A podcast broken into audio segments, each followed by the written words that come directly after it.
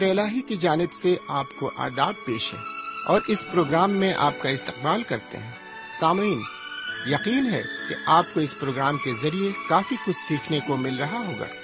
ہماری دعا ہے کہ اس کے ذریعے بے شمار برکتیں حاصل کریں۔ اب آپ کی خدمت میں سلاطین کی پہلی کتاب پیش ہے۔ اس کتاب کا موضوع ہے حضرت داؤد کی مخصوصیت۔ تو آئیے چلتے ہیں خدا کے کلام کی طرف اور سنتے ہیں خدا کے خادم کے ذریعے آج کا یہ پیغام لیکن ایک گیت کے بعد۔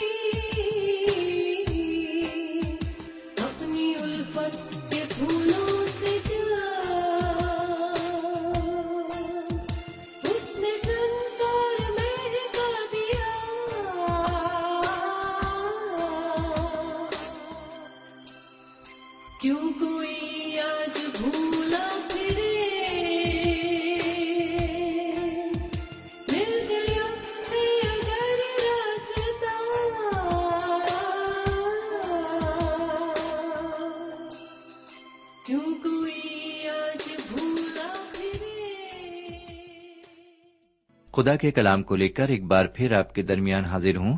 سلام قبول فرمائیے۔ امید ہے کہ آپ آج بھی پوری طرح خرافیت سے ہیں۔ میں بھی آپ کی دعاؤں کے وز بالکل ٹھیک ہوں اور ایک بار پھر آپ کی خدمت میں بیش بہا کلام کو لے کر حاضر ہوں۔ آئیے سنیں کہ آج خدا و تعالی ہم سے کیا کہنا چاہتا ہے اور وہ اپنے کلام کی معرفت ہمیں کیا سکھانا چاہتا ہے۔ تو آئیے ہم کلام کی طرف چلتے ہیں، لیکن ایک دعا مانگ لیں۔ اے پاک پروردگار، رب العالمین، آج بھی تو اپنے کلام کے مطالعے میں ہماری مدد فرما، ہمارے ذہن اور دل کو کھول دے تاکہ ہم اسے سمجھیں اور قبول کر سکیں اور اپنی زندگی کا نصب العین اسے بنا سکیں۔ یہ دعا جناب سیدنا یسو مسیح کے وسیلے سے مانگتے ہیں۔ آمین۔ سامعین، ان دنوں ہم سلاطین کی پہلی کتاب کا مطالعہ کر رہے ہیں۔ اس کتاب کو ہندی میں راجاؤں کی پستک کہتے ہیں۔ اب تک ہم اس کتاب کے پندرہ ابواب کا مطالعہ کر چکے ہیں یعنی پندرہ ادھیاؤں کا مطالعہ کر چکے ہیں۔ جیسا کہ اس کتاب کے عنوان سے ظاہر ہے کہ یہ کتاب اسرائیلی بادشاہوں کے کاموں کا، جو روحانیت اور خدا پرستی سے تعلق رکھتا ہے، ایک دستاویز ہے۔ اس کتاب میں ہمیں اسرائیلی بادشاہوں کی حکمرانی کے بارے میں معلومات حاصل ہو رہی ہے۔ خاص طور سے اس کتاب میں یہ دیکھنے کو مل رہا ہے کہ یہ اسرائیلی بادشاہ خدا پرست تھے یا پھر بت پرست تھے۔ اس کتاب میں یہ بھی دیکھنے کو مل رہا ہے کہ ہر ایک بادشاہ کو اپنے کیے کی سزا ملی۔ ایک اور خاص بات جو آپ کے سامنے پیش کی گئی وہ یہ کہ حضرت داؤد کی سلطنت دو حصوں میں تقسیم ہو گئی۔ اسرائیلی شمالی حصے پر سلطنت کرنے لگے اور یہودی جنوبی حصے پر قابض ہو گئے، جس پر یروشلم بھی شامل ہے۔ سامعین، یہ تھا سلاطین کی کتاب کا پس منظر، جس کو مختصر طور پر آپ کے سامنے میں نے پیش کیا۔ اب میں معمول کے مطابق آج کے مطالعے کی طرف رجوع کرتے ہوئے آپ کی خدمت میں سولہویں باپ کو رکھتا ہوں۔ جی ہاں سامعین آج ہم سولہویں اور سترویں باپ کا مطالعہ کرنے جا رہے ہیں۔ سامعین، اب میں آپ کی خدمت میں پہلی آیت سے لے کر ساتویں آیت تک عبارت کا بیان پیش کروں گا۔ جی ہاں سولہویں باپ کی ابتدائی سات آیتوں کا بیان۔ سامن یہ دور بادشاہوں کے لیے ایک المناک دور تھا۔ بادشاہ، جو کہ اسرائیلی بادشاہ تھا، وہ بھی اپنے باپ دادا کی راہ پر چلا اور اس نے ہر قسم کے گناہ کرنا پسند کیے۔ اس لیے جس طرح اس کے باپ دادا کو خدا نے ان کی بد کرداری کی سزا دی، اسی طرح بادشاہ کو بھی سزا ملی۔ خدا و تعالی اپنے کلام کی معرفت لوگوں کو آگاہ کرتا تھا اور خدا نے یاہو نبی کی معرفت بادشاہ کو آگاہ کیا، جیسا کہ پہلی آیت سے ظاہر ہے۔ اور ہنانی کے بیٹے یہو پر خدا کا یہ کلام بادشاہ کے خلاف نازل ہوا۔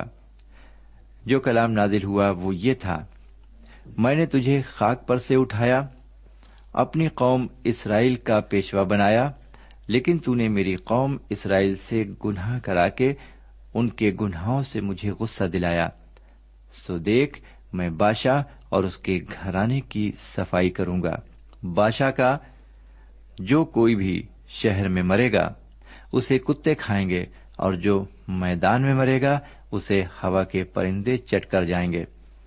سمین بادشاہ کے مرنے کے بعد اس کا بیٹا ایلا اس کی جگہ بادشاہ ہوا۔ آگے آٹھویں آیت سے بارہویں آیت تک ہم دیکھتے ہیں کہ ایلا نے ترزا میں دو سال اسرائیل پر حکومت کی۔ یہ بادشاہ شراب پی پی کر متوالا ہو جاتا تھا۔ اور اسے اپنے آپ کا بھی ہوش نہیں رہتا تھا۔ اس کا ملازم جو کہ دیوان تھا، اس نے سازش کی اور موقع کا فائدہ اٹھا کر خود شاہ اسرائیل بن بیٹھا۔ اس ملازم کا نام زمری تھا۔ بہرکیف زمری نے سلطنت تو حاصل کر لی، لیکن وہ زیادہ دن تک سلطنت نہ کر سکا۔ اس کی حکومت صرف سات دن تک قائم رہی۔ اور ہم دیکھتے ہیں کہ ایک اور سازش ہوتی ہے اور اس سازش کے تحت لوگ زمری سے نجات حاصل کر لیتے ہیں۔ سارے اسرائیل نے عمری کو جو لشکر کا سردار تھا، زمری کی جگہ بادشاہ بنایا، جیسا کہ ہم سترویں اور اٹھارہویں آیت میں پڑھتے ہیں۔ تب عمری اور اس کے ساتھ سارا اسرائیل جبتون سے روانہ ہوا اور انہوں نے ترزا کا محاصرہ کر لیا۔ اور ایسا ہوا کہ جب زمری نے دیکھا کہ شہر سر ہو گیا تو شاہی محل میں آگ لگا دی اور جل مرا۔ سمن زمری نے اپنے آپ کو خود آگ لگا کر ختم کر لیا۔ سلطنت کے لیے یہ تاریکی کا زمانہ تھا اور آگے اس سے زیادہ تاریخ دور آنے والا تھا۔ جب عمری اپنی سازش میں کامیاب ہو گیا اور وہ اسرائیل کا بادشاہ بننے میں کامیاب ہو گیا تو اس کے سامنے ایک اور مصیبت کھڑی ہو گئی۔ سلطنت کا ایک اور دعوے دار اٹھ کھڑا ہوا۔ اس دعوے دار کا کیا حشر ہوتا ہے؟ آئیے اکیس اور بائیس آیت کو دیکھے اس وقت اسرائیل دو فریق ہو گئے۔ آدھے آدمی جینت کے بیٹے تبنی کے پیرو ہو گئے تاکہ اسے بادشاہ بنائے اور آدھے عمری کے پیرو تھے۔ پر جو عمری کے پیرو تھے، ان پر جو جینت کے بیٹے تبنی کے پیرو تھے، غالب آئے۔ سو تبنی مر گیا اور عمری بادشاہ ہوا۔ اس عبارت میں یہ ظاہر کیا گیا ہے کہ اسرائیلی اس وقت دو فریق تھے۔ ایک فریق عمری کی طرفداری کر رہا تھا اور دوسرا فریق تبنی کو چاہتا تھا۔ اس کا نتیجہ یہ ہوا کہ عمری نے تبنی کو موت کے گھاٹ اتار دیا۔ اور اس کے بعد وہ سلطنت کرنے لگا۔ اس نے اسرائیل پر بارہ سال سلطنت کی۔ میرے بھائی، عمری بہت ہی خراب بادشاہ تھا۔ اس نے اپنی بدی میں سب بادشاہوں کو پیچھے چھوڑ دیا۔ اس نے وہ سب برے کام کیے جو اور بادشاہوں نے نہیں کیے تھے۔ جیسا کہ اس عبارت میں مرقوم ہے۔ پچیسویں عید کو سنیے۔ اور عمری نے خداون کی نظر میں بدی کی اور ان سب سے جو اس سے پہلے ہوئے بدتر کام کیے۔ جی ہاں میرے پیارے بھائی بہن، عمری بارہ سال تک اسرائیل سے خداون کے خلاف بدکاری اور ہر طرح کے گناہ کراتا رہا اور غصہ دلاتا رہا۔ آخرکار عمری مر گیا اور سامریا میں دفن ہوا۔ اس کی وفات کے بعد عمری کے بیٹے اخیب نے سامریا میں اسرائیل پر بائیس برس سلطنت کی۔ ابھی تک عمری سب سے برا بادشاہ تھا۔ لیکن اس کے بیٹے اخیب نے برائی میں اپنے کو سب سے آگے رکھا۔ لکھا ہے، اور عمری کے بیٹے اخیب نے جتنے اس سے پہلے ہوئے تھے، ان سبوں سے زیادہ خدا ان کی نظر میں بدی کی۔ سمعین اب ہم سولہویں باپ کی اکتیسویں آیت کو اور پڑھیں گے۔ لکھا ہوا ہے، اور گویا نبات کے بیٹے یروبام کے گناہوں کی روش اختیار کرنا اس کے لیے ایک ہلکی سی بات تھی۔ سو اس نے سیدانیوں کے بادشاہ استابل کی بیٹی ایزبل سے بیاہ کیا اور جا کر بال کی پرستش کرنے اور اسے سجدہ کرنے لگا۔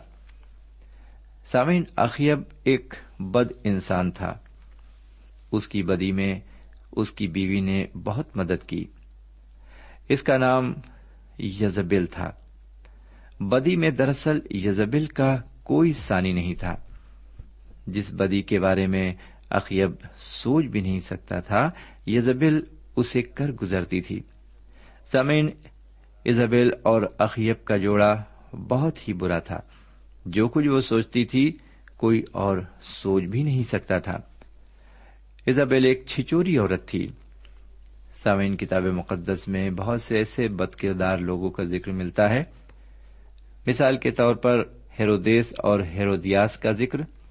تواریخ میں ایسے بہت سے مرد اور عورتوں کا ذکر ملتا ہے جو کہ بہت ہی بدنام ہے لیکن جتنے بھی نام دیکھنے کو ملتے ہیں، وہ اخیب اور ایزابل کے مقابل نہیں ٹھہرتے۔ ان دونوں کے نام فہرست میں سب سے اوپر آتے ہیں۔ ایزابل ایک بادشاہ کی بیٹی تھی۔ جو کہ بال کا پجاری تھا، جس نے اپنے بھائی کا قتل کیا تھا۔ دلچسپ بات یہ ہے کہ ایزابل کے معنی ہے غیر شادی شدہ۔ دوسرے لفظوں میں، اخیب اور ایزابل کی شادی کوئی محبت کا نتیجہ نہیں تھی، نہ ہی وہ ایک دوسرے سے محبت کرتے تھے۔ دراصل یہ دونوں محبت کے رشتے میں بندھے ہی نہیں تھے۔ ایزابل ایک مرد مار قسم کی عورت تھی۔ اور بہت ہی ذہین تھی۔ بدی سے اسے خاصی خاص لگاؤ تھا۔ یہ اپنے ارادے کی بڑی پکی تھی۔ اس کے علاوہ اس کی شخصیت پرسر تھی، لیکن اس میں کردار کی کوئی صلاحیت نہیں تھی۔ وہ بدیانت عورت تھی۔ سامن مکاشرے کی کتاب میں ہمارے حضور کریم جناب سیدہ مسیح نے تھواتھیرا کی کلیسیا کو ایک پیغام دیا ہے۔ جو دوسرے باپ کی بیسویں آیت میں قلم بند کیا گیا ہے۔ لکھا ہوا ہے، پر مجھے تجھ سے یہ شکایت ہے کہ تو نے اس عورت ایزابل کو رہنے دیا ہے جو اپنے آپ کو نبیا کہتی ہے اور میرے بندوں کو حرام کاری کرنے اور بتوں کی قربانیاں کھانے کی تعلیم دیکھ کر گمراہ کرتی ہے۔ سمین ایزابل کی ان خوبیوں کو سن کر آپ کے دل میں یہ خیال پیدا ہو رہا ہوگا کہ ایزابیل اور اخیب ایک دوسرے سے رابطہ کیوں کر قائم کر سکے؟ میرے پیارے بھائی بہن، یہ کوئی مشکل کام نہیں ہے۔ جیسے کو تیسا بڑی آسانی سے مل جاتا ہے۔ یہاں میں تفصیل میں نہیں جانا چاہوں گا۔ میں اتنا ہی کہنا چاہوں گا کہ وہ اپنے مزاج کی وجہ سے ایک دوسرے کی طرف مائل ہوئے ہوں گے۔ اور بھی بہت سے واقعات اس دوران ہوئے، جس سے یہ کہا جا سکتا ہے کہ یہ دور بہت ہی خراب دور تھا۔ بہرکیف مطالعے کو آگے بڑھاتے ہیں اور میں اس باپ کی بتیسویں حد سے لے کر چوتیسویں حد تک عبارت آپ کی خدمت میں رکھتا ہوں۔ یہاں پر ہم دیکھتے ہیں کہ اخیب نے سامریا میں بال کا مندر تو بنوایا ہی، ساتھ ہی ساتھ یسیرت بھی بنوائی اور وہ سارے کام کیے جس سے خداوند کو ناراض کرے۔ اس کے دور سلطنت میں ایک اور اہم کام ہوا۔ وہ کام تھا یریو شہر کی تعمیر۔ یریو کی تعمیر بیتیلی ہتیل نے تعمیر کی۔ جب یریو کی بنیاد ڈالی گئی، اس کا پہلوٹا بیٹا ابرام مرا۔ اور جب اس کے پھاٹک لگائے گئے، اس کا سب سے چھوٹا بیٹا مر گیا۔ یہ سب خدا کے کلام کے مطابق ہوا، جس کی پیشن گوئی یشو نے کی تھی۔ آئیے خدا کے اس کلام کو دیکھیں جو اس نے نون کے بیٹے یشو کی مارفت فرمایا، جو یشو کی کتاب کے چھٹے باپ کی چھبیسویں آیت میں پایا جاتا ہے۔ میں آپ کی یاد دہانی کے لیے اس عبارت کو پڑھتا ہوں۔ اور یشو نے ان کو قسم دے کر تاکید کی اور کہا، جو شخص اٹھ کر اس یریو شہر کو پھر بنائے، وہ خداون کے حضور ملاؤن ہو۔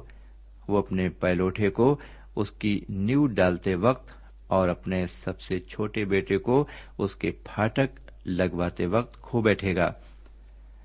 سمین آپ نے دیکھا کہ خدا کا کلام رائے گا نہیں جاتا اور نہ ہی بے اثر ہوتا ہے۔ خدا نہ تو خود جھوٹ بولتا ہے اور نہ جھوٹ کو پسند کرتا ہے۔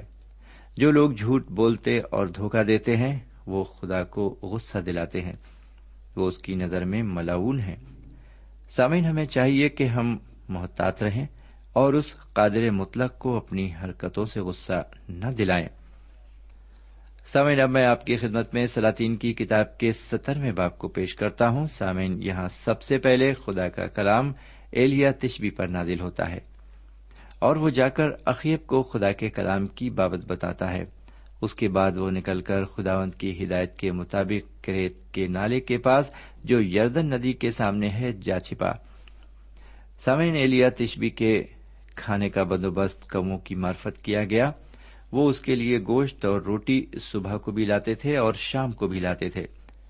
کچھ عرصے بعد جب کریت کا نالا سوکھ گیا تو وہ سیدا کے آرت کو چلا گیا اور وہیں ایک بیوہ نے اس کی پرورش کی۔ تیسرا واقعہ جو اس باب میں بیان کیا گیا ہے وہ یہ کہ اس بیوہ کا بیٹا بیمار پڑا اور اس میں دم باقی نہ رہا۔ ایلیا تشبی خدا سے اس بیوہ کے بچے کے لیے التجا کرتا ہے اور اسے اپنے بالا خانے سے زندہ کر کے نیچے لاتا ہے۔ اب میں واپس آتا ہوں اور اس باپ کی پہلی آیت کو آپ کی خدمت میں رکھتا ہوں۔ لکھا ہوا ہے، اور ایلیا تشبی جو جلات کے پردیسیوں میں سے تھا، عقیب سے کہا کہ خداون اسرائیل کے خدا کی حیات کی قسم جس کے سامنے میں کھڑا ہوں۔ ان برسوں میں نہ اوس پڑے گی اور نہ میں برسے گا جب تک میں نہ کہوں۔ سمین آپ کو معلوم ہے کہ عقیب شاہ اسرائیل ہے۔ وہ کوئی معمولی شخص نہیں ہے، اس لیے ایلیا تشبی عقیب کے دربار میں جاتا ہے۔ اور وہاں پر سب عمرہ اور سرداروں کی موجودگی میں عقیب کو خدا ان کا کلام سناتا ہے۔ وہ موسم کے حال کی پیشن گوئی کرتا ہے۔ سامن جس طرح وہ شاہی دربار میں داخل ہوا، اسی طرح وہ کلام کر کے بنا وقت ضائع کیے دربار سے باہر نکل گیا۔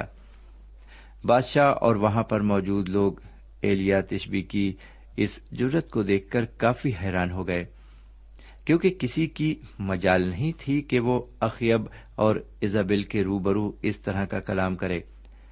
سمن آپ نے یہ ضرور اندازہ لگا لیا ہوگا کہ ایلیا ایک خشک اور بد مزاج قسم کا انسان تھا۔ میرے پیارے بھائی بہن خدا و تعالیٰ اپنے چنے ہوئے بندوں کو الگ طریقے سے تعلیم دیتا ہے اور سکھاتا ہے۔ وہ انہیں سکھا کر انسان بناتا ہے۔ اس نے لوگوں کو صحرا میں لے جا کر تعلیم دی اور انہیں تربیت یافتہ بنایا۔ آپ کو یاد ہوگا کہ اس نے اپنے بندے موسا کو کس طرح تربیت دی۔ خدا و تعالیٰ نے جناب ابراہیم کو کسدیوں کے ملک اور سے نکالا اور اس علاقے میں لے گیا، جو کہ کھردرا علاقہ تھا۔ خدا نے یوہنا استباغی کے ساتھ بھی ایسا ہی کیا۔ اگر ہم پولس رسول کے بارے میں غور کریں تو انہیں پورے دو سال ریگستان میں گزارنے پڑے۔ مطلب یہ کہ خدا اپنے بندوں کی تربیت اسی طرح سے کرتا ہے۔ اور اب ایلیا تشبی کو باہر لے جا کر تربیت دیتا ہے۔ اب وہ ان باتوں کو سیکھے گا جنہیں سیکھنے کی سخت ضرورت ہے۔ بہرکیف آگے بڑھتے ہیں اور دوسری اور تیسری آیت پر غور کرتے ہیں۔ سامعین، ان دو آیتوں پر نظر ڈالنے سے یہ پتا چلتا ہے کہ خدا نے ایلیا تشبی کو ہدایت دی کہ وہ ملک سے دور چلا جائے۔ اب ذرا چوتھی آیت کو سنیے۔ لکھا ہوا ہے، اور تو اسی نالے میں سے پینا، اور میں نے کنو کو حکم کیا ہے کہ وہ تیری پرورش کریں۔ سمے نے لیا تشبی کی دیکھ بھال کرنے کے لیے خدا و تعالی نے دو طریقوں کا استعمال کیا۔ پہلا طریقہ نالے کا تھا جو قدرتی ذریعہ تھا، اس کو نالے سے پانی پینا تھا۔ دوسرا طریقہ یہ تھا کہ اسے خوراک کوں کے ذریعے فراہم کی جائے گی۔ بہرکیف ایلیا حکم کے مطابق اس نالے کے پاس جا کر چھپ گیا، لیکن کچھ دنوں بعد وہ نالا سوکھنے لگا۔ اب ذرا ساتویں پر آ جائیں۔ جہاں اس طرح لکھا ہوا ہے۔ اور کچھ عرصے کے بعد وہ نالا سوکھ گیا، اس لیے کہ اس ملک میں بارش نہیں ہوئی تھی۔ میرے بھائی، یہاں پر ایک شخص بیابان میں ہے۔ وہ ہر صبح شام نالے پر پانی پینے کو جاتا ہے اور دیکھتا ہے کہ نالا روز بروز سوکھتا جاتا ہے۔ اس کو اپنی موت نزدیک معلوم ہوتی ہے اور وہ آسانی سے یہ اندازہ لگا لیتا ہے کہ وہ بغیر پانی کے بہت جلد دم توڑ دے گا۔ سمعین یہی حالت کچھ ہماری موجودہ کلیسیاؤں کی بھی ہے۔ ان کی ترقی چرچ کی آمدنی اور نئے ممبران کے آنے اور ادارے میں شامل ہونے پر آکی جاتی ہے۔ یہ انسانی طریقہ ہے۔ ہو سکتا ہے یہ کلیسیا کی صحیح تصویر نہ ہو، دینی اداروں کی صحیح تصویر نہ ہو۔ سامعین، ہم روحانی آگ کا حساب میتھمیٹک کے ذریعے نہیں لگا سکتے۔ جب ایلیا نے اس نالے کو دیکھا جو روز بروز سوکھتا جا رہا تھا، اسے ایک روحانی سبق ملا۔ اس نے سیکھا کہ اس کی زندگی بھی اس سوکھے ہوئے نالے کی مانند ہے۔ وہ کچھ بھی نہیں ہے۔ وہ ایک نالے کی مانند ہے جس میں آب حیات بہ سکتا ہے۔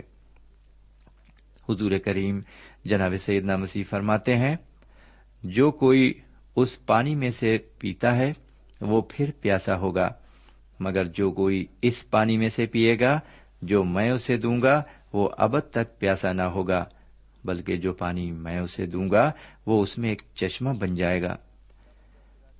سمے جب خدا کا کلام ہماری زندگی میں چشمہ بن جاتا ہے، تو وہ اوروں کے لیے برکت کا باعث ہو جاتا ہے، کیونکہ بہت سی زندگیاں تبدیل ہوتی ہیں اور زندگی کے پانی کو پی کر اپنی پیاس بجھاتی ہیں۔ خدا یہاں پر ایلیا کو یہ سکھانا چاہتا ہے کہ اس کی زندگی سوکھے ہوئے نالے کے سوا اور کچھ نہیں۔ جب تک آپ میں اور مجھ میں زندگی کا پانی نہ ہو، ہم سوکھے نالے کے ہی مانند ہیں۔ بہرکیف جناب ایلیا ایک نالے کے پاس جا کر چھپ گئے اور خدا نے انہیں ہدایت کی تھی کہ وہ اس نالے کا پانی پیئے وہ گندا نالا نہیں تھا۔ میرے بھائی، کیا خدا کسی گندے نالے کا پانی پینے کے لیے کہے گا؟ بلکہ خدا تو انسان کو ہر گندگی سے الگ رکھنا چاہتا ہے۔ بہرحال وہ اس نالے کے کنارے چھپے رہے اور خدا نے کچھ کوں کو منتخب کر دیا کہ وہ جناب ایلیا کے لیے کھانا مہیا کریں۔ مفہوم یہ کہ کوے ایلیا کے لیے صبح شام گوشت اور روٹی لانے لگے اور جناب ایلیا کوں کی لائی ہوئی روٹی سے اپنا پیٹ بھرتے رہے اور نالے کا پانی پیتے رہے۔ سوئن جناب ایلیا کے کئی دن اس نالے کے پاس چھپے رہنے کے بعد جب وہ نالا سوکھ گیا تو خدا کا کلام ان پر نازل ہوا۔ خدا نے ان سے فرمایا، اٹھ اور سیدا کے سارپت کو جا اور وہیں رہے۔ دیکھ، میں نے ایک بیوہ کو حکم دیا ہے کہ وہ تیری پرورش کرے۔ سامن اس عبارت میں ایک بیوہ کا ذکر کیا گیا ہے۔ جناب ایلیا اس بیوہ عورت کے پاس پہنچ جاتے ہیں۔ اور اس سے ایک کٹورا پانی اور ایک ٹکڑا روٹی مانگتے ہیں۔ وہ بیوہ عورت خدا کی قسم کھا کر ان سے کہتی ہے کہ میرے یہاں مٹکے میں صرف ایک مٹھی آٹا ہے اور ایک کپی تیل ہے۔ میں یہ لکڑیاں اس لیے چن رہی ہوں تاکہ اس مٹھی بھر آٹے سے ایک روٹی بناؤں اور اس روٹی کو میں اور میرا بیٹا کھائیں اور پھر مر جائیں، کیونکہ بعد میں تو کچھ کھانے کو ہے ہی نہیں۔ جناب ایلیا، اس بیوہ کو یہ یقین دلاتے ہیں۔ کہ اس آٹے کی روٹی میرے لیے بنا تاکہ میں کھاؤں۔ اور اگر ایسا تو کرے گی تو تیرا مٹکا کبھی خالی نہیں ہوگا اور نہ ہی تیری کپی میں تیل گھٹے گا۔ آگے سترویں باپ کی تیرہویں اور چودہویں آیت میں ایلیا اس بیوہ عورت کو یقین دلاتے ہیں کہ اس کے مٹکے میں اور اس کے تیل کی کپی میں اس وقت تک کمی نہ ہوگی جب تک کہ مینا برسے اور فصل نہ ہو۔ سامن یہاں ہمارے اور آپ کے لیے ایک اور سبق پیش ہے اور جسے مجھے اور آپ کو سیکھنا چاہیے۔ میں اور آپ آٹے کے خالی مٹکے کی مانند ہیں۔ روزانہ ہم تصدیق کے بارے میں سنتے ہیں۔ جی ہاں ہم کو اپنی صلاحیت خداوند کو دینی چاہیے۔ میرے پیارے بھائی بہن، خداوند کی نظر کرنے کے لیے ہمارے پاس کچھ نہیں ہے۔ میرے بھائی، ہمیں اپنی زندگی اسے دے دینا چاہیے، اپنے آپ کو خالی کر دینا چاہیے اور پھر وہ تاکہ ہماری زندگی کو بھر دے اپنی برکتوں سے، ہمیں اب یہیں پر اجازت دیجیے خدا حافظ۔ سامعین، اس مطالعے سے آپ کو روحانی تقویت حاصل ہوئی ہوگی۔ ہمیں یقین ہے، آپ اپنے تاثرات سے ہمیں ضرور نوازیں گے۔ ہم آپ کے خط کے منتظر رہیں گے۔ ہمارا پتہ ہے، پروگرام نور ال post box number one five seven five Sialkot, Pakistan. پتا ایک بار پھر سن لیں۔ پروگرام نور ال پوسٹ باکس نمبر ایک پانچ سات پانچ سیال کوٹ پاکستان۔ اب آپ ہم سے ٹیلی فون اور ای میل سے بھی رابطہ قائم کر سکتے ہیں۔ ہمارا ٹیلی فون نمبر ہے nine two three four four six four zero four five seven eight. نو دو تین چار چار چھ چار صفر چار پانچ سات آٹھ۔ ہمارا ای میل پتا ہے۔ N A E M three nine four nine eight Hotmail dot com. N A E M three nine four nine eight Hotmail dot com. ہمارے پروگرام کا وقت اب یہیں پر اختتام پذیر ہوتا ہے۔ اگلے پروگرام میں خدا کے کلام کے ساتھ پھر ملیں گے۔ تب تک کے لیے اجازت دیں۔ خدا حافظ